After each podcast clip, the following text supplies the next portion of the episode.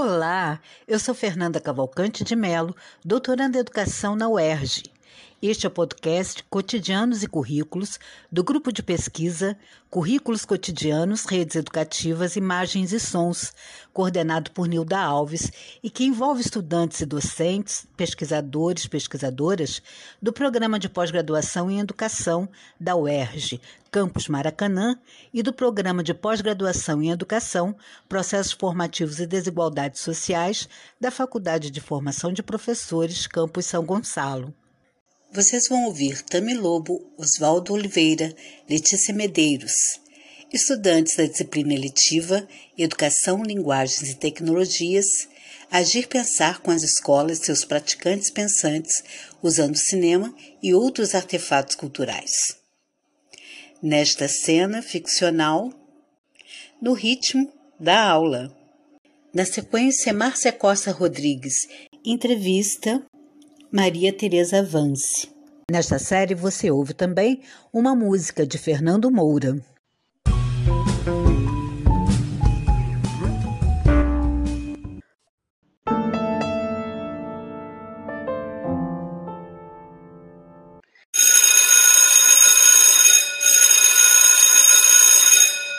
Olá, turma. Boa noite. Tudo bom?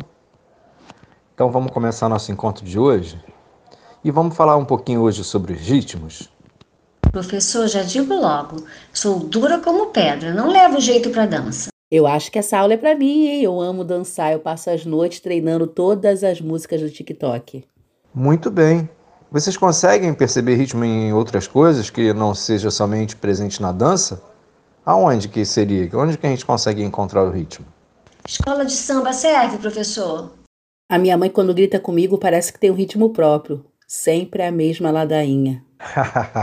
ah, sim, é isso mesmo. Mas também podemos sentir o coração batendo num ritmo mais rápido quando a gente está subindo uma escada. Sentir o coração também batendo mais devagar quando estamos sentados em frente à TV.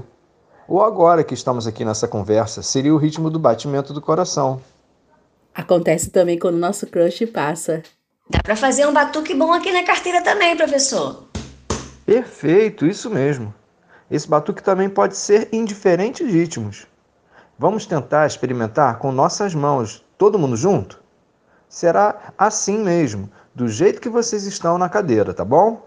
Oxe, ainda bem que não precisa levantar. Morro de vergonha dessas coisas. ah, para de bobeira, é mó legal quando a aula é diferente. Você queria o quê? Ficar sentada num silêncio sem fim, só ouvindo a voz do professor? Joia, vamos lá, vamos bater palmas. Serão três, assim, ó. Um, dois, três. Vamos juntos agora? Já? Um, dois, três. Já gostei. Tem que bater palma e falar junto, professor, assim? Um, dois, três. ah, não, não precisa falar junto. Para a gente poder se concentrar somente nas palmas, vamos fazer da seguinte maneira. Enquanto vocês batem as palmas, eu faço a contagem para vocês. Tudo bem? Vamos lá então tentar. Certo, bora lá. Já. Um, dois, três.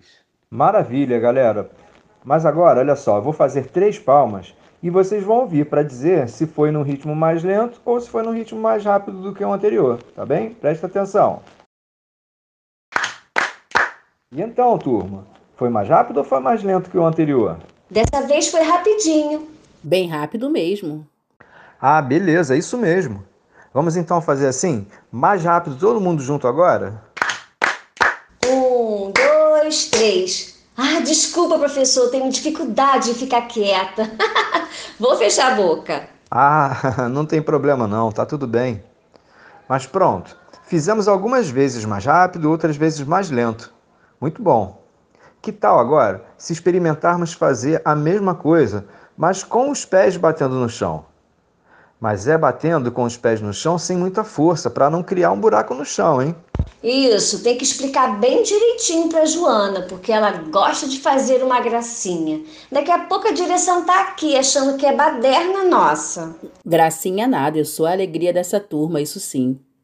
Vamos começar a bater com o pé no chão em ritmo mais lento, todo mundo junto, tá bom? Pode ser usando um pé ou usando os dois pés juntos, como vocês quiserem. Calma, pessoal. Precisa ser todo mundo junto para estarmos no mesmo ritmo e não ficar parecendo uma metralhadora. metralhadora foi ótimo. Tá vendo? Eu disse, esse povo gosta de uma bagunça. Boa! E agora, vamos tentar fazer esse ritmo com o pé no chão mais rápido, esse 1, 2, 3? Vamos lá então. Tá, professor, eu de novo, falando e batucando. então, agora, eu sei que o nosso corpo está mais cansado pelo dia que cada pessoa teve em suas diferentes rotinas, mas vamos ficar um pouquinho de pé para que a gente possa experimentar isso de uma outra maneira. Oba! Ei, professor, não esquece que eu tenho vergonha. Daqui a pouco vai fazer dupla para dançar, quer ver? Calma, vai dar tudo certo. Agora de pé, vamos ouvir uma música e perceber como se encaixa essa contagem que fizemos até agora. Não façam nada, tá bom? Só ouçam a música e vejam como as palmas que eu farei se encaixam no ritmo, entenderam? Coloca um funk aí, professor, para animar. Bacana, professor.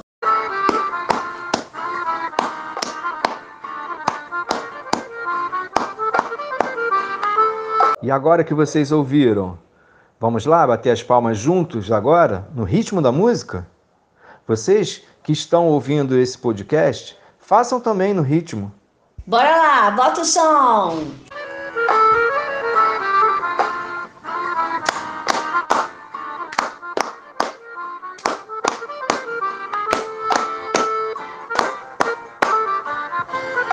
Isso, muito bem, pessoal. Está muito legal isso aí.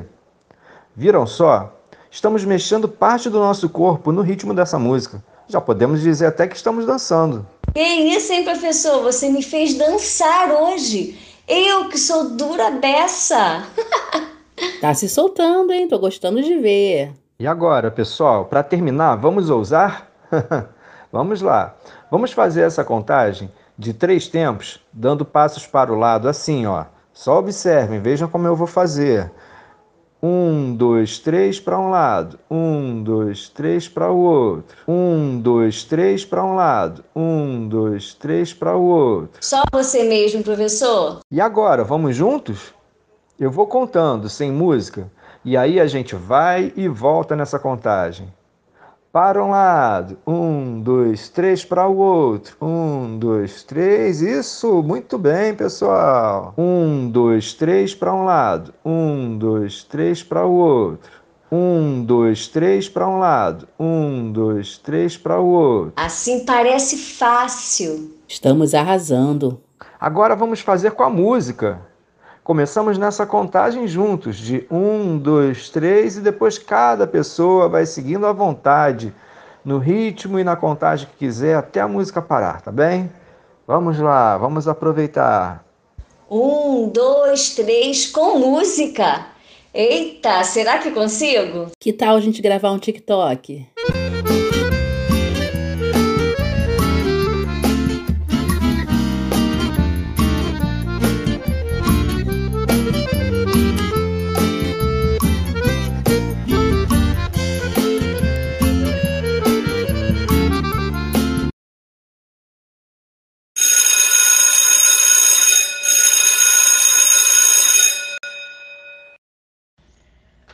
Maria Tereza Avance, você é uma guerreira.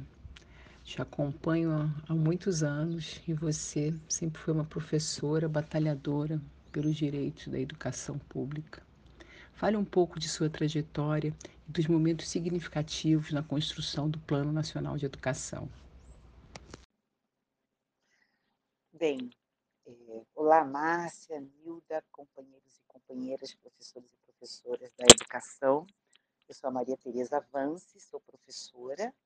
É, estou aposentada já como professora do município do Rio de Janeiro e ah, sou assessora do deputado Eliomar Coelho é, para as questões de educação e também sou ativista e consultora da Campanha Nacional pelo Direito à Educação no Rio de Janeiro, acompanhando é, Rio, Rio de Janeiro, Minas Gerais mais quatro estados do norte do país.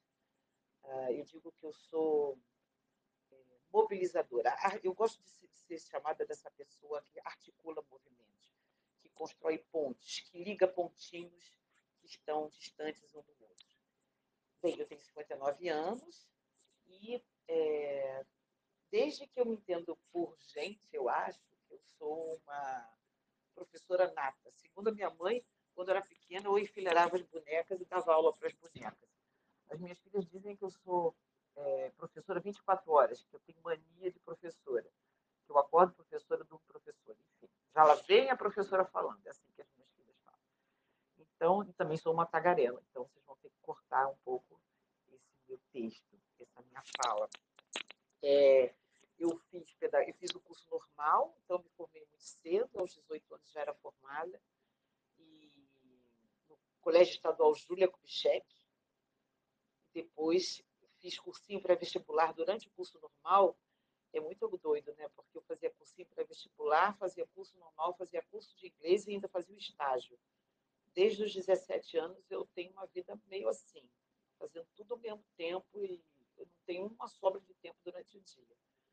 Depois eu passei para a faculdade, né, naquele que era ainda o vestibular, a gente ia para a rua para pegar o jornal quando saía, e eu passei na minha primeira opção, que foi o UERJ, é, universidade que me dá muito orgulho né, de ter formado, ter me formado lá e que eu tenho um carinho muito grande. Já lá nos anos 80, quando eu entrei, a gente refundou, né, porque já vivíamos já a abertura política, refundamos é, o Centro Acadêmico de Pedagogia Paulo Freire.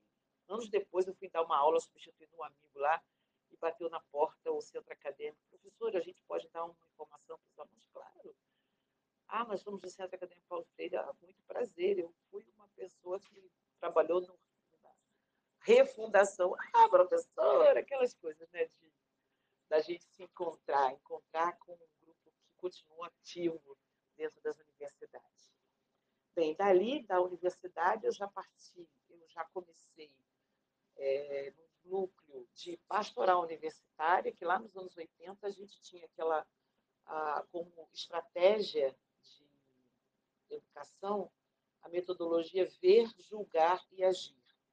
Olhar a realidade, né, interpretar essa realidade e agir sobre essa realidade. Né? Era um núcleo é, ligado à Igreja da Teologia da Libertação. Ali eu conheci Dom Pedro Casaldáliga, Leonardo Boff, Clodovis Boff, e dessa atuação foi um passo para a atuação, desde o movimento de reformulação dos cursos de pedagogia, lá nos anos 80, como também a inserção é, no movimento político é, partidário, onde eu atuei, eu me filiei ao Partido dos Trabalhadores naquele momento, e a gente, é, lá nos anos 80, os, os movimentos de redemocratização, tanto é, da, das igrejas quanto dos movimentos é, estudantis, a gente construiu né, o Fórum Pró-Participação Popular lá na Constituinte. Né? Então, dali, a gente atuou firmemente para a elaboração do capítulo da educação na Constituição, né, chamada Constituição Mais Cidadã, com maior participação social. Eu tenho orgulho de falar isso para os meus alunos. Gente, eu ajudei a escrever a Constituição, mas eu não sou velha, não. Eu sou uma pessoa assim, jovem, militante.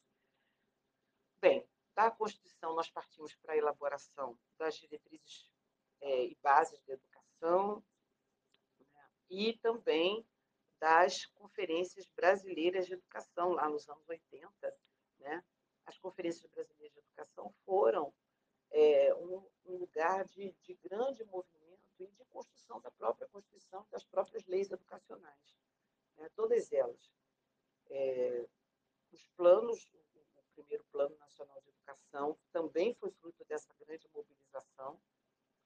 E eu acho que a gente, nesses fóruns, tanto as CBEs no primeiro momento, depois as CONAIs, e mais recentemente as CONAPs, né, elas são um, espaço de construção coletiva dessas políticas que a gente reúne, onde a gente reúne desde o movimento estudantil aos movimentos é, de de professores e profissionais e demais profissionais da educação, e tem sido é, um movimento efervescente e que dá uma liga, que dá uma, uma forte estrutura para essas leis, né, que, apesar né, de, de governos autoritários, a gente consegue continuar a luta a partir dessa legislação que a gente constrói coletivamente.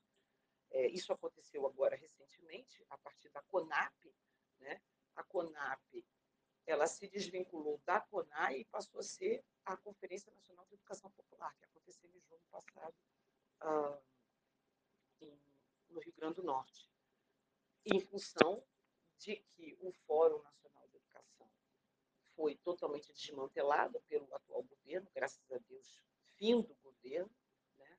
Então, a gente já tem agora uma esperança de retomar todo o movimento pela, pela novo plano nacional, né? que a gente tem que começar a discutir em função do fim desse plano que a gente tem atualmente e que a gente não cumpriu, né? que a gente tem muitas demandas ah, por cumprir.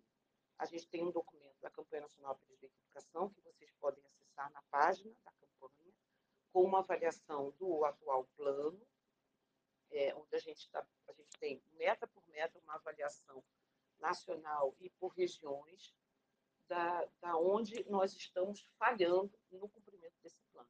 E que a gente agora precisa retomar é, em função da gente ter eleito um governo, é, um governo Lula, e que com certeza terá como é, prioridade, uma das suas prioridades, a questão da educação.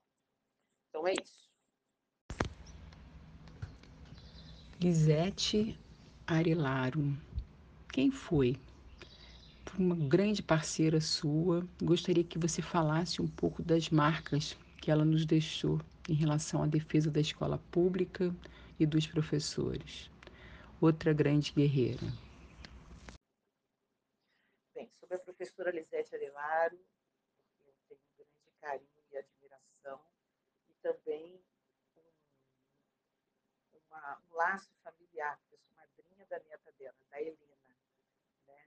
minha comadre Camila, filha da Lisete, hoje estamos mais unidas do que nunca. Lisete foi minha professora, mas antes de ser professora, ela, nós participamos juntos da CAED, a Comissão de Assuntos Educacionais do PT, lá nos anos 80. Então, nós tínhamos reuniões nacionais sempre, com todos os secretários de educação. E ela foi, eu digo para ela que ela foi minha grande, depois de Paulo Freire, a minha musa, né?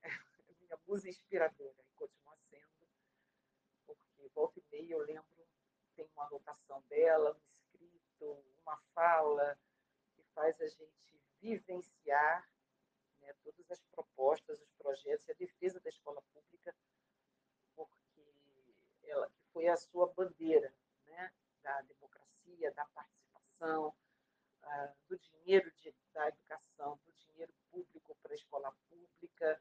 Ela foi secretária de educação eh, de Diadema. Eu participei ativamente em Diadema quando ela foi secretária de educação do Congresso de Educação de, Diadema, quando ela, ela dizia assim, aqui a Secretaria de Educação, Educação, Cultura, Esportes e Lazer, né? porque, afinal de contas, tudo tem que estar integrado, tudo tem que somar para a educação. Então, foi muito interessante a gente ter pais, mães, alunos, idosos participando de, desse congresso que rediscutiu né, todo o regimento interno das escolas, toda a proposta de organização das escolas de Diadema. Era, foi um momento assim, e esse momento ela viveu em todos os espaços, em todos os locais né, é, onde ela atuou. E ela atuava muito. Né. É, então, eu acho que a marca da Lisete na educação brasileira é essa marca de diálogo, de afeto, de construção coletiva, de defesa intransigente do dinheiro público para a escola pública, é, da, da, valorização dos profissionais da educação, da atenção que ela dava com cada um, cada uma com quem ela conversava. Ela conseguia conversar com cada um da forma que cada um pudesse entender né, a sua fala. Ela tinha uma grande preocupação com isso. E as nossas aulas, depois eu fui ser aluna dela no mestrado, viajava para São Paulo, eram aulas intermináveis. Ser aluna da, da Lisete era uma coisa assim é, impactante, porque ela começava na hora certa, mas nunca tinha hora para acabar a aula. Então a gente até para ir ao banheiro tinha que dizer, professora, por favor, para de falar um pouquinho, que eu não quero perder o que você vai falar, mas a gente precisa ir ao banheiro. Então era assim que a gente tinha que falar com ela, para a gente poder ter um intervalinho para beber uma água e ir ao banheiro. E a gente voltava, voltava de São Paulo de ônibus, assim, com a cabeça fervilhando de ideias, cada aula era, era uma explosão de ideias, de vontade de aprender mais, de vontade de construir mais e de escrever. Ela também valorizava muito aquilo que a gente escrevia. Foi uma defensora na minha tese de mestrado da forma como eu escrevia, do jeito como eu escrevia. Então, é uma pessoa assim que marca, marcou a minha vida e com certeza marcará por muitos anos a educação na nossa história. Tereza, o que perdemos nesses últimos anos? Né? Quais as prioridades hoje para a gente continuar nossa luta a favor do Plano Nacional de Educação? Bem, sobre o, o, o PNE, né, nesses últimos seis anos, né, a partir do, do golpe né, da presidente, contra a presidente Dilma, impeachment, né, que a gente chama de golpe, todo o processo de construção, de valorização da educação começou a ser desmantelado né, desde o Fórum Nacional de Educação, né, que foi destituído, literalmente, pelo, pelo ainda já é, governo do Michel do, do Temer, e depois pelo governo Bolsonaro. Então, todas as instâncias de participação foram né? passaram a inexistir, porque uh, ele não, ele, o objetivo dele nunca foi, né, de fato, investir ou fazer qualquer coisa pela educação.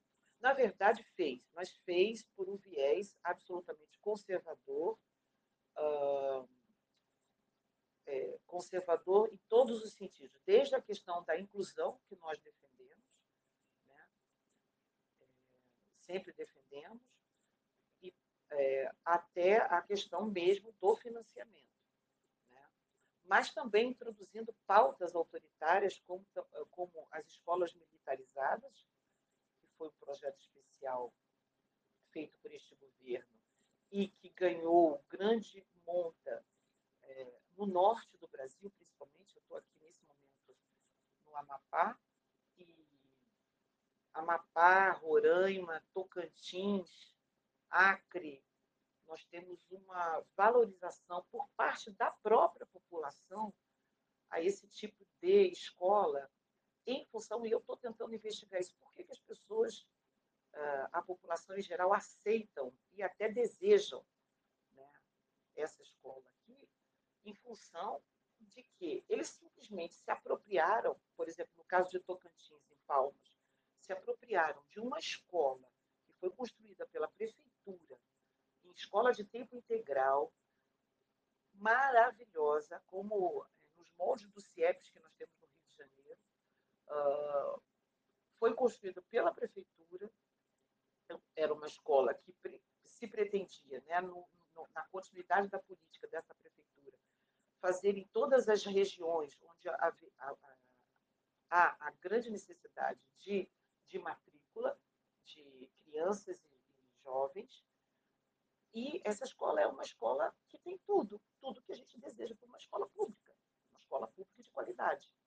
Então, o que, que os governos conservadores fizeram, desde a, a prefeitura aqui, o governo do estado do Tocantins, neste caso, se apropriaram, transformaram aquela escola, que já era uma escola é, de qualidade, em escola militarizada. Então, eles só colocaram um tom e aí é, o verniz de uma escola de qualidade mas também o verniz de uma escola que passa a ser controlada por militares, né, na sua na sua regra, na sua, no seu regimento, e aí a população tem aquilo como uma escola de qualidade. não exatamente por causa do viés autoritário, mas por conta do que é oferecido numa escola militarizada. Agora, a gente tem outras, é, outras realidades de escola militarizada que excluem, né, que, é, que é, alienam aqueles que não querem se conformar ou que têm a sua diversidade e que, portanto, essa diversidade não é respeitada, né, desde a sua sexualidade, como também a questão da cor, né, do racismo que, que existe também nessas escolas. Enfim, é o retrocesso.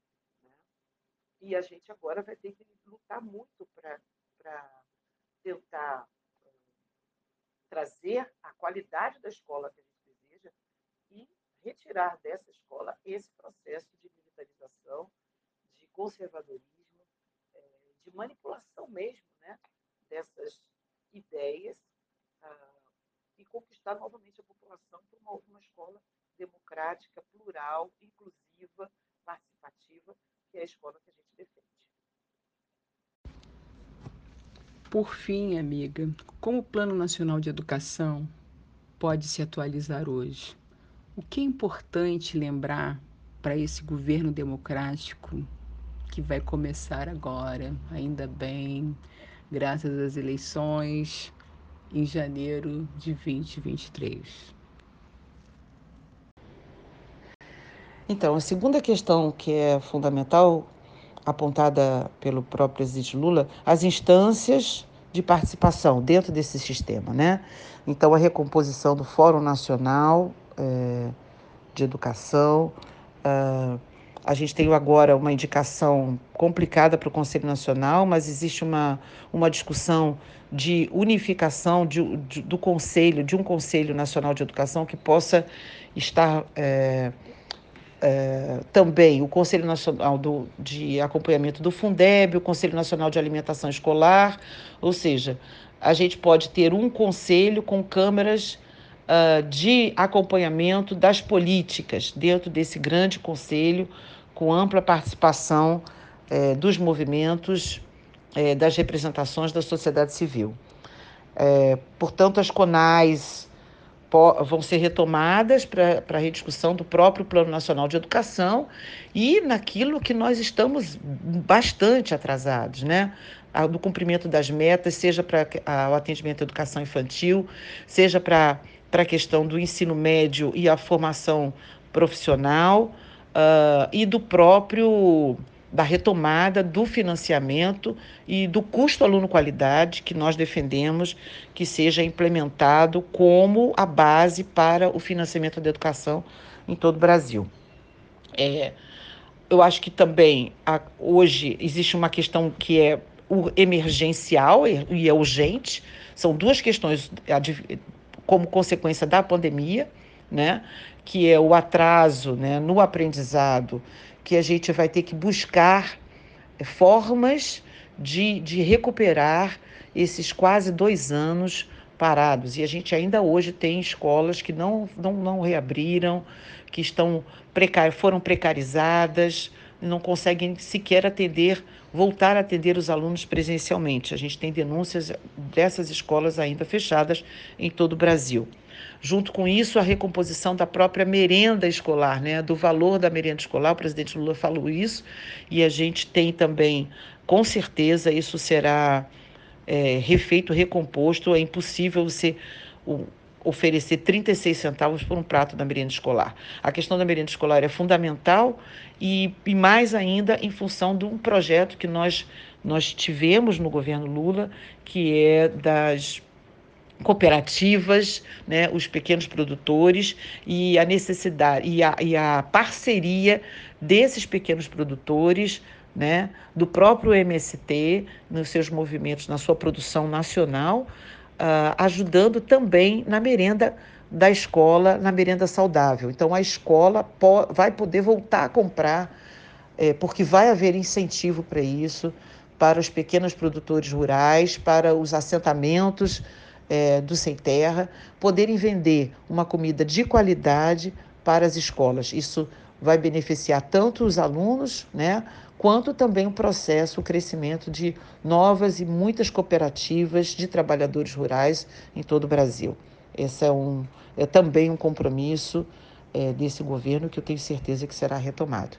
Enfim, nós temos muitos motivos para estarmos felizes, mas mais do que nunca atentos e organizados. Então, eu faço também um convite a todos e todas que estão me ouvindo aqui a participar de todos esses processos é, organizativos. Né? A Campanha Nacional pelo Direito à Educação tem comitês organizados em todo o Brasil.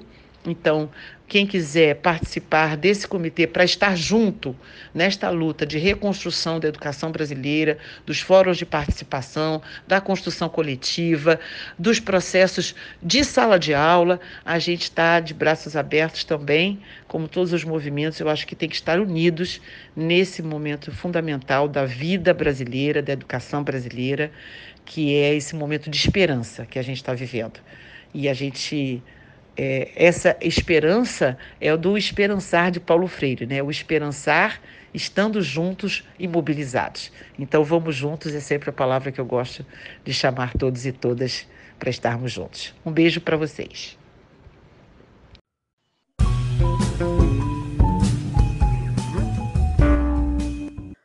Esta série tem a supervisão de Fernanda Cavalcante de Mello, a organização é de Nilda Alves. Na parte técnica estão Isadora Águeda e Júlia Lima. Fique agora com uma música de Fernando Moura, do disco Nos Meus Braços,